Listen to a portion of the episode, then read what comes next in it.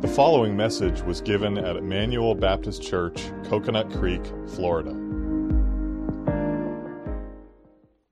Good morning. If you would, please take your Bibles and turn with me uh, back to Luke's Gospel, chapter 17, uh, where we left off in Luke, and let me explain why we're going back there. Um, you're probably thinking our pastor is schizophrenic, he can't decide what to do, but um, actually, I have uh, two conferences in October coming up soon uh, that are I'm to bring messages in those conferences. I've got about seven, well, six, uh, and five of them are specifically two pastors. And so I have to have time to prepare them. and uh, these sermons, this next uh, little part of Luke, um, I already had prepared ahead of time. So in God's providence, I was ready for that. So I'm going to spend a few weeks in Luke while I'm working on getting ready for the conference, the two conferences, and then we'll come back and pick up with First Timothy again. Does that make sense? Okay, all right. Luke chapter 17. We left off at the end of chapter 16, and I'm going to read the first four verses. Then he said to his disciples, to the disciples, It is impossible that no offenses should come, but woe to him through whom they do come.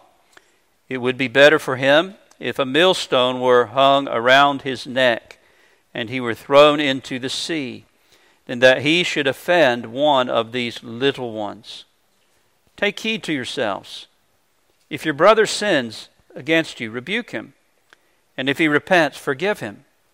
And if he sins against you seven times in a day, and seven times in a day returns to you, saying, I repent, you shall forgive him.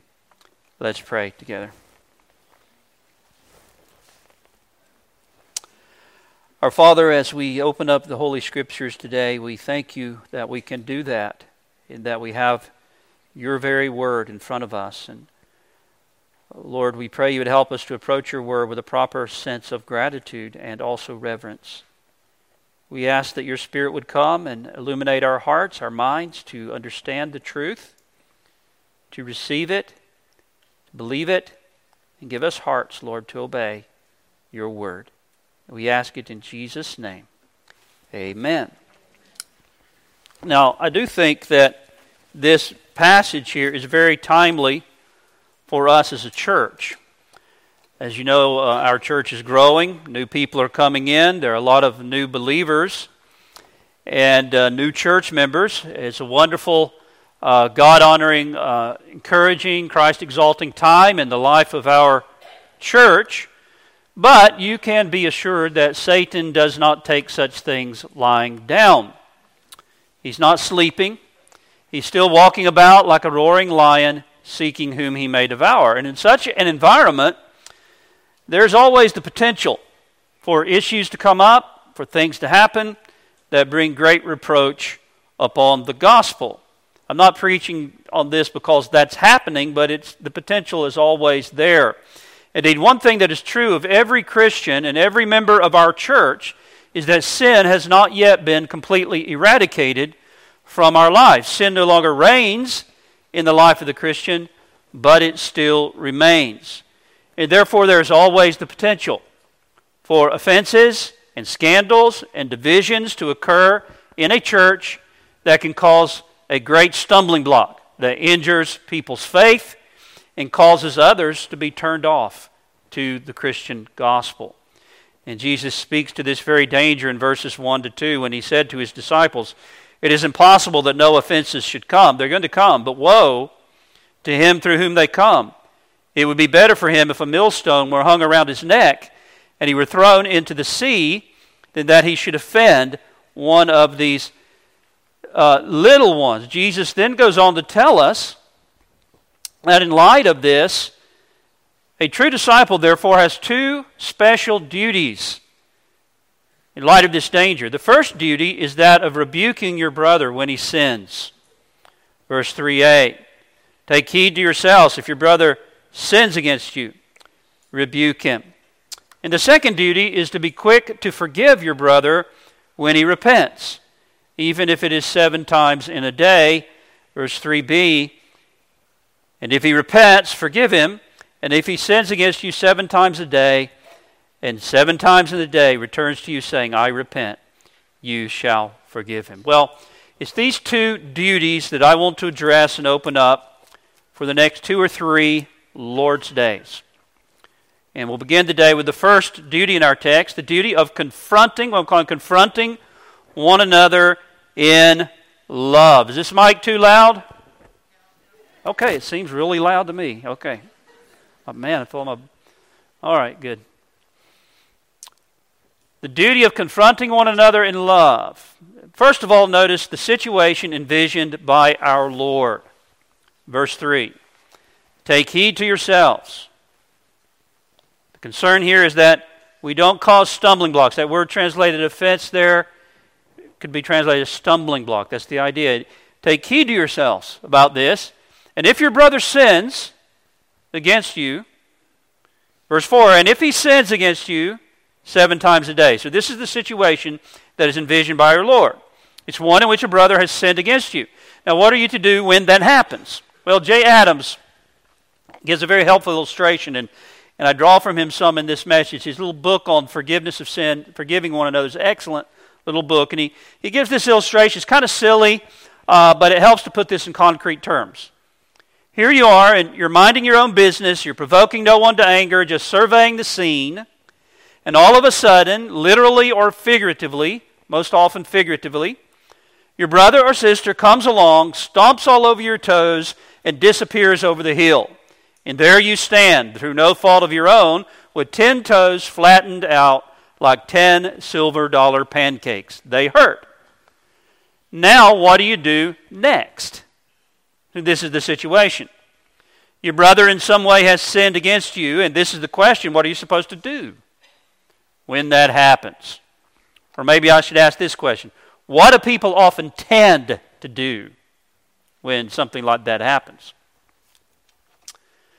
Well, some people begin to feel sorry for themselves and they have a pity party and they uh, mope around because of it. Others might have the opposite reaction. They might fly off the handle and get mad and, and then seek somehow, whether in an overt way or in a kind of, kind of uh, subtle way, to retaliate.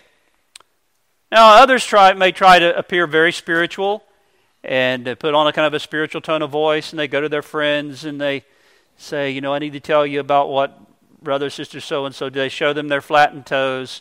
I don't want to. I'm not trying to be a gossip, but I just want you to know for your own protection, and also so we can pray.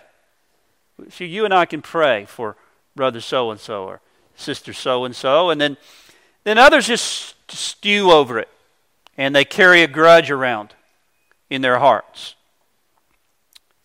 But these are none of the, Jesus didn't say that. These are not the things Jesus said we're to do. We're not to feel sorry for yourself, have a pity party. Jesus didn't say to do that. He didn't say fly off the handle, get mad, retaliate. He didn't say to do that. He didn't say to go tell somebody else about it so the two of you can pray together about it and talk about it together. He didn't say to do that or stew over it.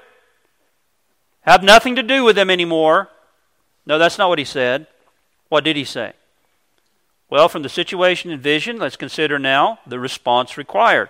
What does he command us to do in a situation like that? He says, rebuke him. Rebuke him.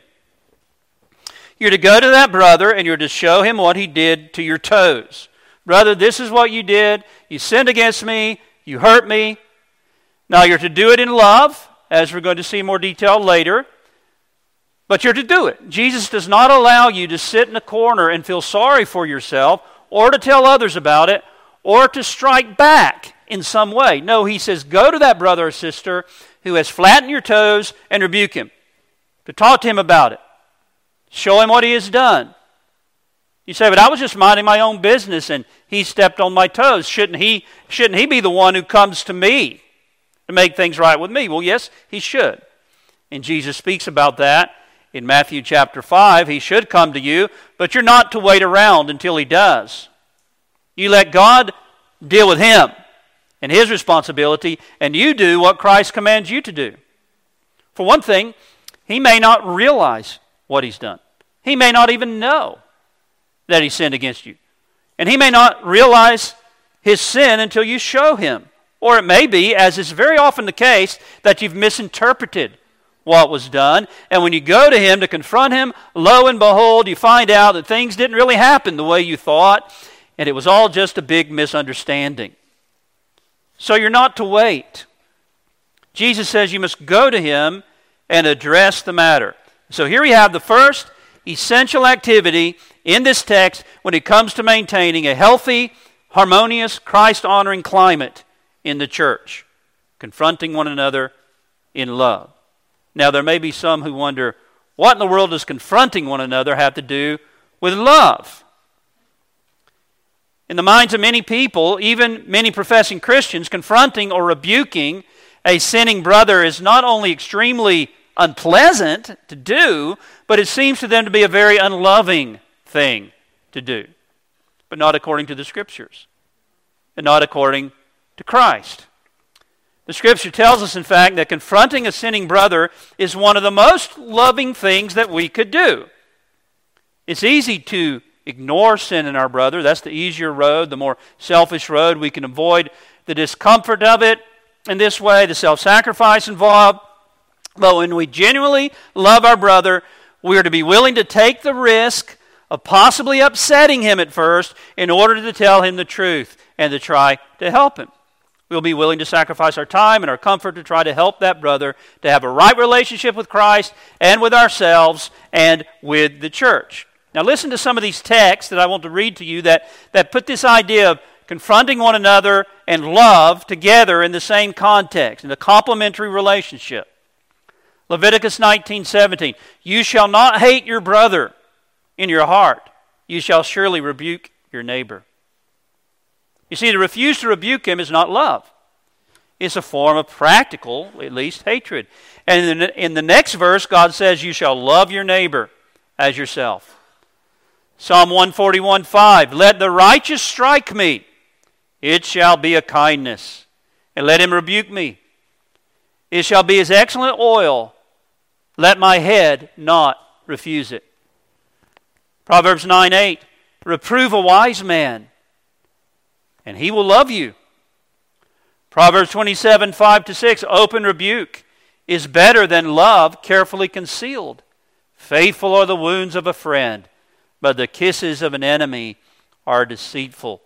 Jesus said in Revelation 3:19, "As many as I love, I rebuke.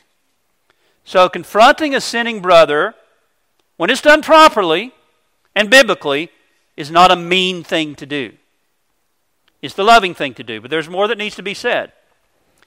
It's not just confronting one another that's a loving thing to do. As I just hinted, it must be confrontation that is done properly and biblically. And when it's not done properly and biblically, it can do more harm than good. So I want to open this up further in the time remaining, and there are really two questions I think that need to be answered if we're going to do this in the right way. The first question is what sins in my brother or sister should we confront? Should I confront? Okay? And the second question is in what manner should we confront sin in our brother or sister, or exactly how are we to do it? Okay? So let's begin with the first question What sins in our brother or sister should we confront? When Jesus says, If your brother sins against you, rebuke him, or some of the older manuscripts, and thus some translations leave out the words against you and simply say, If your brother sins, but either way, your brother has sinned against you, or he simply sinned in some other way, when Jesus gives us this command, is he telling us that we are to confront everything and anything in our brother that could in any way be interpreted as wrong? Are we to be constantly rebuking, repenting, and forgiving one another over every little, every little thing that happens? That's one extreme. Or is it only the really, really, really big things, the big sins? That's, that's the other extreme. Now, because of the, this danger of going to extremes, we need to consider this question. And if we remember that we must always interpret any individual text of Scripture in a manner that is consistent with the overall teaching of Scripture regarding the subject that is being addressed. That will help us. And as we do so, I think we'll find that the Bible provides us with a balanced answer. Now, let me first give the answer in a summary form, and then I'll break it down and demonstrate it. What sins in our brother should we confront? The answer is any sinful action that cannot be overlooked without harmful consequences. Any sinful action that cannot be overlooked without harmful consequences. Now, let me break this down. And again, here I find I found uh, Adams very helpful. First of all, any sinful action. Now, the word translated sins here in our text is one of the basic New Testament words for sin. And what is sin? What is sin? 1 John 3 4 tells us that sin is lawlessness, or sin is the transgression of the law, the transgression of God's law. So Jesus is talking about something that is an actual violation of God's law, something sinful, a violation of biblical imperatives and directives. It's not that your brother has violated your own personal convictions or your own preferences about some issue that the Bible doesn't address. It's not something uh, simply that your brother has done something that you don't like. He was distracted, and when he walked by, failed to speak to you, or he spilled um, Kool Aid on your couch. Does people even drink Kool Aid anymore? But anyway, he spilled red Kool Aid all over your couch, or he grew a mustache, and you don't particularly care for that. You don't really think it's good for Christian men to be uh, wear mustaches. They should be clean shaven, or or for various reasons she doesn't attend all the ladies' get-togethers, and you think she should. Well, that's just an opinion and preference, not Scripture. No, the text is not talking about things like this. Not talking about trivial matters or petty differences of practice and opinion. It's talking about something that is a bona fide sin. Your brother has done something that is clearly forbidden in the Word of God. So it is any sinful action. Furthermore, it is any sinful action. Only sins of action should be confronted for the simple reason that we can't see into people's hearts.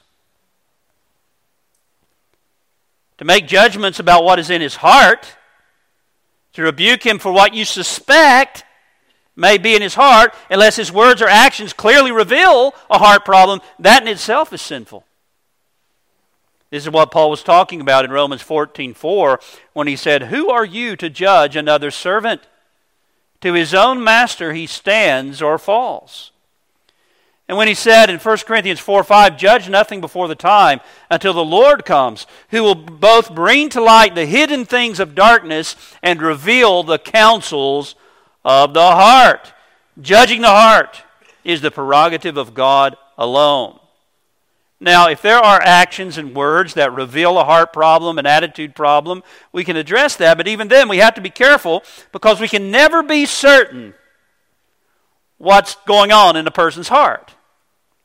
The thing we are called to confront is the sinful action that has come out of the heart. You know, just to say, some brother, I think you have a bad attitude. Well, that's, that's not only vague, it can be very frustrating for that person. What do you mean I have a bad attitude? Well, you know what I mean. You have a bad attitude. Well, I don't think I have a bad attitude. Oh, yes, you have a bad attitude. Or, or you, I think you have a problem with pride. And I believe God wants me to confront you about your problem with pride. You think so? I hope not. Maybe I do. Don't we all? I mean, what do you mean I have a problem with pride? I could just tell that you do. oh, you see, that's nothing but frustrating. It's not helpful at all. The issue is has he sinned in some way? And if he has, it's his sinful action you need to confront. The judging of his heart is the prerogative of God alone. So it's any sinful action it's any sinful action. Furthermore, it's any sinful action. There's nothing here about big sins and small sins. The word used is the general Greek word used for any kind of sin. Jesus doesn't say, if your brother sins a sin that ranks 7 or 8 on the scale of 10, rebuke him. No, he simply says, if your brother sins, rebuke him. Now, the New Testament is full of examples of sins that were confronted by the apostles in the early church. They include very heinous sins such as fornication, adultery, idolatry, drunkenness, false teaching. They also include more common sins like covetousness, gossip, cheating, legalism, divisiveness, deceit, and even laziness. All of these are sins. And all these sins, as well as any sin, are included in what Jesus says here. We really have no basis to restrict this command to only certain sins. Any sinful action. But there's one last very, very important qualif- qualification, one last qualifying consideration. It is any sinful action, any sinful action that cannot be overlooked without harmful consequences. Very important qualification. Pastor, do you mean to insinuate that there are some sins in our brothers and sisters that we should simply overlook? Yes, I do mean not just to insinuate that, but I mean to say that, okay? Now, where do you get that? Well, remember, we're not to rip this text out of its context the general witness of the rest of Scripture on this subject. And there are places where the Bible tells us that sometimes we should simply overlook the sins we see in our brother. For example, we're told in 1 Peter 4 8, and above all things, have fervent love for one another, for love will cover a multitude of sins. Right? We read in, you know, there's those sins of infirmity and weakness that all we all struggle with, and love says, hey, brother, I'm just going to throw a blanket of love over that. Forget about it. We read in Proverbs 19:11, "The discretion of a man makes him slow to anger, and his glory is to overlook to overlook a transgression." So there are situations, multitudes of situations as Peter says, when it's right to overlook our brother's sin. You see there are common sinful weaknesses and blemishes that plague the best of Christians. Character quirks in your brother, areas where he still needs a lot of growth, areas where he's simply lacking in maturity. And if we took the time to confront every possible sin that every Christian might commit, that's about all we would ever have time to do. And we would just be going around rebuking everyone all the time. Sadly, some people do that and seem to think that's their calling, right? So we have to be careful here. How do we know then whether to throw a blanket of love over it or to confront a sin in a particular situation? Well, I believe we can derive from Scripture three simple principles that I think will help us, okay? Three principles.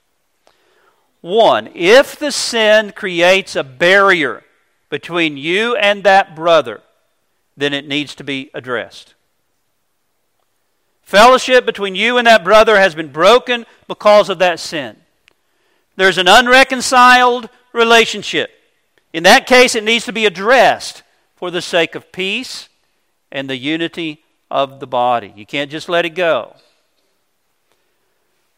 That's the emphasis of our Lord Jesus in Matthew 5. You remember uh, verses 23 to 24 when he said, If your brother has something against you, go immediately and be reconciled to your brother. And that would work both ways, whether you're the offended brother or the offending brother. The point is that an unreconciled relationship is not to be tolerated and allowed to remain. When sin has created a barrier in your relationship with your brother or sister, it must be dealt with.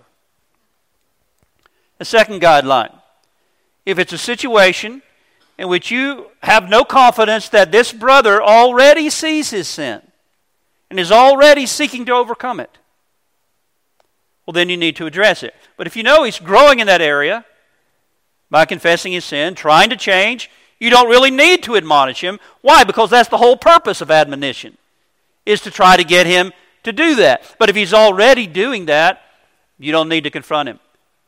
However, if you see no evidence he's even aware of the problem, or that if he is, you see no evidence he's really trying to grow and to change in that area, then you need to graciously confront him because that may be the only means that God will use to awaken him from his spiritual inertia, help him to see this problem, and to bring, uh, bring about change in his life. And then a third guideline if the sin is such that it will hurt others or bring reproach upon the cause of Christ, then you must address it. Then you need to make sure your brother has truly recognized his wrong and has repented of it. And that seems to be, be at least one of the major concerns of our Lord here in this text, considered in its context. Remember, he's talking about stumbling blocks put in the way of others that cause them to stumble in their faith. It's what he, how he opens up this, this discussion in chapter 17. There's this concern about causing others to stumble. Well, it's immediately after warning about that that Jesus says, Take heed to yourselves. If your brother sins, rebuke him. So these are three simple guidelines. What sins in our brother or sister should we confront? The answer any sinful action that cannot be overlooked without harmful consequences. Either it cannot be overlooked without leaving a barrier between you and your brother, or it cannot be overlooked without endangering your brother's soul because he doesn't seem to be trying to address this sin in his life, or it cannot be overlooked without others being hurt by this sin, bringing reproach upon the cause of Christ. All right? So much for the first question. What sins should we confront in our brother or sister? Now, for the second question. Very important. How should we confront sin in our brother and sister? I love the illustration Jesus gives when he talks about the mote and the speck in the eye. Because what's more delicate than your eye? I mean, we don't like people coming around trying to pick stuff out of my out of our eyes, do we? I mean, you you come to me and you're going to get into my eyeball, man. I'm going to be. I mean that, and and it's it can be a very delicate thing when we're trying to address someone about a problem or a sin, right? So how are we to do it? What manner? Well, first of all, you must do it quickly. Quickly. This is implied here in the text. If your brother sins against you, rebuke him. There's no indication there's to be any gap, gap of time. And this comes out even more clearly in the parallel text in, Act, in Matthew 18 15. Jesus said, If your brother sins against you, go and tell him his fault. And that verb go there is a present imperative, which could, could be translated be going. The impression is that you're to do it quickly. You're not to procrastinate. Another passage. Back to that Matthew 5 passage. Matthew 5 23 to 24. I referred to it earlier. Jesus says if you go to the altar to offer your gift and you remember your brother has aught against you, what does he say to do? Go. Leave your gift there and go and be reconciled to your brother. In other words, don't even wait until you're finished. Do it now. And then he follows by saying, Agree with your adversary quickly while you're on the way with him. Do it quickly. You see, it's very dangerous to put off admonition and reconciliation between brothers and sisters. It can be compared to leaving a little crack in a dam. The beginning of strife is like releasing water, the wise man says, Proverbs 27 14. Imagine a gigantic hydroelectric dam. And what happens if that dam gets a little crack in it? and water starts to seep through, and then more, then there's more cracks, and the process begins of more cracks and more cracks, until finally, to everyone's shock, one day the entire dam bursts, and the whole countryside is flooded and destroyed. So it is with a little breach in a relationship that's left unrepaired. And this is only true in the church, by the way, this is true in marriage. A Whole other subject we could talk about. A little breach between brothers in Christ, a little breach in the unity of the church, if it's not quickly repaired, only God knows the terrible destruction in the church that may be the end result. So, quickly. Secondly, sin in your brother must be confronted humbly. Humbly. You're not to go to him with a self righteous, holier than thou attitude. Though you're to do it quickly, there is one thing you need to do first. Jesus said in Matthew, pray, of course, yes, but Matthew 7 5, first, he said, remove the plank from your own eye, and then you'll be able to remove the speck from your brother's eye. Isn't that a graphic picture? Imagine someone with a two by four sticking out of their eye. And he's coming up to talk to you about the little speck that you have in your eye. And you're like, man, I. Jesus says, go, but examine yourself as you're going. Make sure you've dealt with, confess your own sins. When you take the time to look at yourself and to remind yourself of all of your faults and all of your own sins that God has forgiven you for, it will greatly help you to go and speak to your brother humbly. And if he knows and he senses that you're the kind of person who deals very ruthlessly with yourself, it will make it a whole lot easier for that sinning brother to receive your admonition. But if you come to him to engage in that delicate operation of picking out the speck that's in his, his eye, and the whole time you have this giant two by four sticking out of your own eye, it's going to be a lot harder for him to listen to what you have to say. Now, he still should, but it's going to be a lot harder for him. Turn with me to Galatians chapter 6, verse 1. It wasn't very long ago when our brother, Pastor Kennicott, opened this, this passage up for us. Galatians 6, verse 1. Paul writes, Brethren, if a man is overtaken in any trespass, you who are spiritual, restore such a one in a spirit of gentleness, considering yourself, lest you also be tempted. When you go to that brother to address his sin, the Lord wants you to be reminding yourself as you go that you are just as capable of falling into that sin as your brother is, even into the same sin. Go realizing that. Go reminding yourself of that. Considering yourself, lest you also be tempted. And we see something else here in Galatians 6 1. Not only quickly and humbly, but thirdly, sin in your brother must be confronted gently. Gently. If a man is overtaken in any trespass, you who are spiritual, restore such a one in a spirit of gentleness. Now, now that's not to say that there's never any place for firmness, forthrightness, courage. Jesus sometimes confronted sin in very strong terms, and sometimes we have to do that. Uh, Paul in Galatians in this same epistle in Galatians 2 he speaks of a situation you remember when he had to withstand Peter to his face publicly and give a sharp rebuke to him before everyone. So there is a place for that, a time for that. But ordinarily, what should mark our approach when addressing sin in a brother is a spirit of gentleness. Especially as the context here indicates in this particular situation, you're dealing with a brother who's not sinning with a high hand or with an obstinate, rebellious attitude. No, it says he's simply been overtaken in a fault. And that word overtaken carries with it the idea of a person who has been ensnared in a sin before he hardly even realizes it. He's overtaken, he's fallen into this sin. And such a one is to be restored in a spirit of gentleness. If you're harsh, it could tempt him to respond in the wrong way, to react in the wrong way, and to cut himself off from the help that he needs. But gentleness can go very, very far in helping your brother or sister to be receptive to your efforts, your admonition. Proverbs 15:1. Great proverb. We all should memorize it. A soft answer turns away wrath, but a harsh word stirs up strife. Now, gentleness can be exhibited in many ways.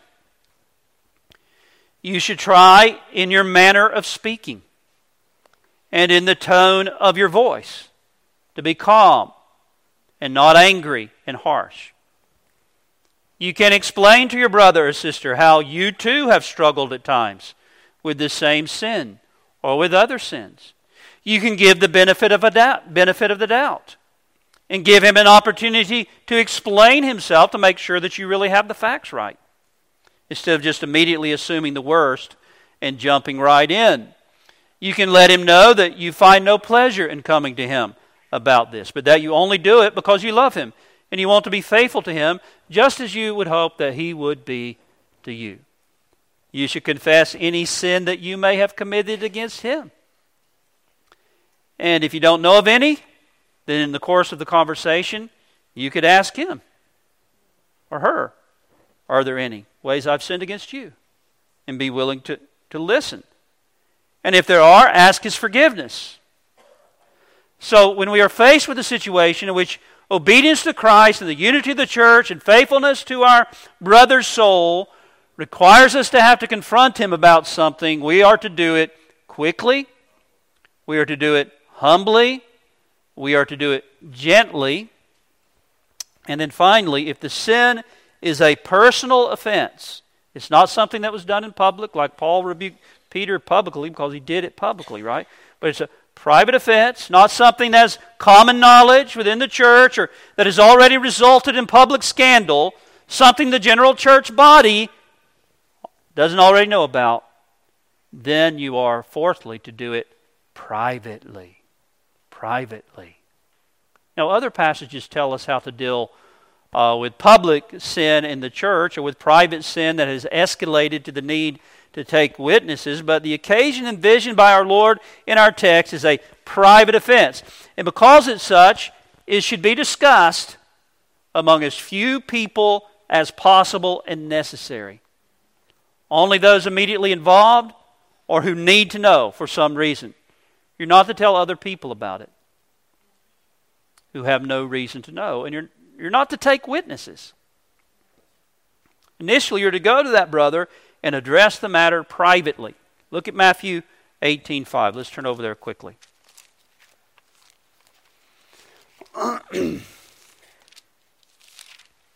Matthew 18:5.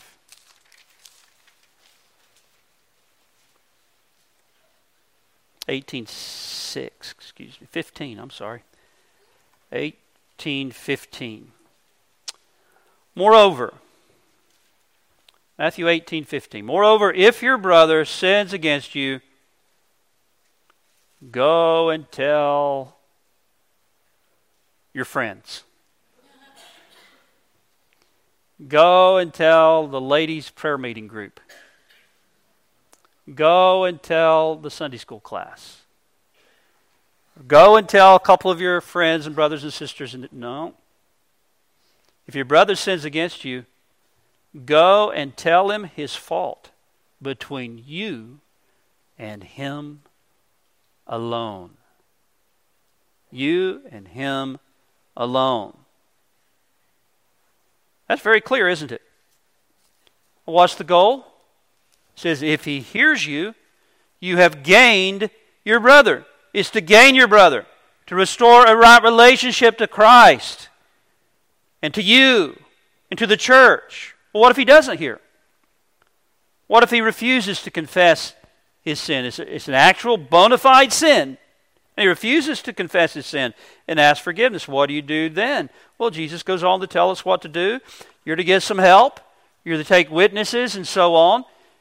And in some cases, after all the facts have been determined with witnesses, in some cases it may actually have to come before the church. But in the vast majority of cases, that doesn't have to happen. Most conflicts, most problems in the church can be solved privately, one on one. If we're committed to dealing with these conflicts and sins biblically in the way we've seen this morning, such things need never go beyond the private level. Well, I hope to come back to this next week. Uh, but this is the first essential element in the maintenance of a healthy, harmonious, God honoring climate in the church.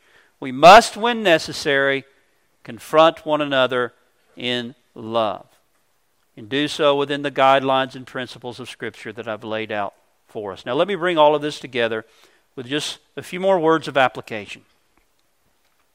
First of all, may we learn from this that each one of us, as members of this church, we all have a responsibility. We are to take personal responsibility for the spiritual welfare of one another in the church. And it can't be emphasized enough that this is not just the pastor's duty. This is the responsibility of everyone. All of those one another commands that we find in Scripture are not just directed to pastors, they're directed to all of the members of the church. The pastors can't do, in a sense, you could say the pastors can't do all the pastoring in the church. Sometimes you may know things about a brother or sister that your pastor doesn't know, no matter how hard he tries to be a faithful shepherd. You may see things in your interaction with the brethren that he doesn't see. People tend to be on their I mean, let's face it, people tend to be on their best behavior when they're around the pastor.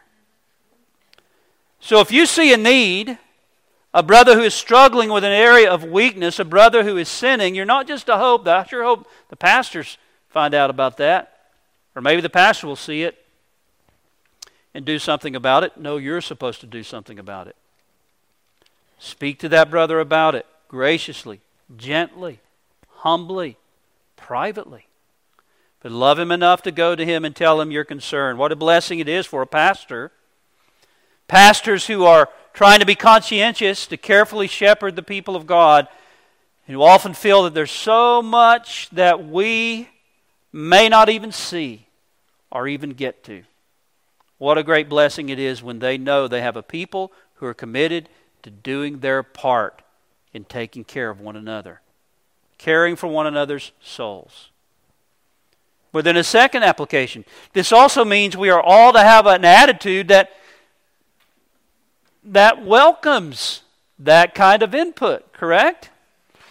I mean, if you think it's nobody's business how you live, and you just want to be left to yourself, just kind of slip into the worship service from time to time and slip back out as quickly as you can, no accountability whatsoever. That, that's pretty much what church life is like in South Florida, by the way.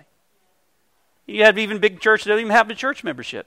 They don't know who's there, who's not. There's no accountability. You know, you can you can go hang out on the beach and drop into church and go back out and maybe show up the next week, maybe not, maybe show up three, three weeks later. Who, nobody notices. Who cares? If that's what you want, that's what you, the kind of church climate you want, that's not the kind of church climate and involvement the Lord Jesus intends for His church, for us as believers. Genuine biblical body life involves engaging in this kind of interaction with one another, and it involves a willingness to receive this kind of input from your brethren. And that means that, that if, excuse me, that if a brother comes out of real concern for your soul and he asks you about something, or he admonishes you about something, you don't get all offended at that. You welcome that kind of interaction. You have an attitude that says, I want my brother to come to me. If he's concerned about something, please do that. I want you to do that. Listen, brother, I'm willing to be helped in any area that you may think I need help. I want the help. It would bother me more if you saw something or I did something or somehow sinned against you in some way or another and you didn't say anything. That should be our attitude. May God help us to have that kind of attitude. And then finally and thirdly, let us be reminded by these things that sin is a very terrible thing. It's never to be taken lightly, it's not to be ignored, it's not to be winked at. Whether we see it in ourselves or in our brothers, sin is a very serious matter. It casts reproach and disgrace upon the gospel that we love. It damages the church's testimony before the lost. It furthers the work of the devil. It causes strife and division between brethren. It destroys churches. It presents a stumbling block before unbelievers. Sin is never a thing to be taken lightly, and that's clear from the measures that Jesus requires from us to address it when we see it in our brother. If your sin, your brother sins against you, no big deal. Just ignore it. No, rebuke him, he says. And he tells us elsewhere that if after every effort has patiently been made and the brother still will not repent, you're to take others to help you. And keep trying to get him to see his sin. Also, the others can help you to see more clearly when they hear both sides and neutral parties to hear both sides and get all the facts together. And if it is confirmed that your brother is in sin and he still won't repent, The whole church may have to get involved. It's not just to be left. You see, sin is a serious business. We not only see that, though, brothers and sisters, by the measures that our Lord has given us to deal with it in our fellowship, but much more than that. Think about the drastic measures that God went to to deal with our sin upon the cross. It was our sin that nailed the lovely Lord Jesus to the tree. When God, in His mercy, determined to save sinners, there was only one way it could happen. God the Son must leave the glories of heaven and come into this sin cursed world in human flesh, and he must suffer and die.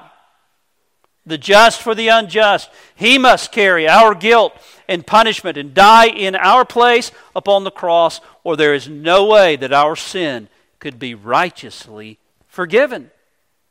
Sin is such a terrible evil that nothing less than the bloody agony and death of the very Son of God could ever atone for it. And my dear brothers and sisters, if my sin and your sin did that to our Savior, how can we ever take sin lightly? How could we ever toy with it and play with it? And not be grieved whenever we see it in ourselves and repent of it?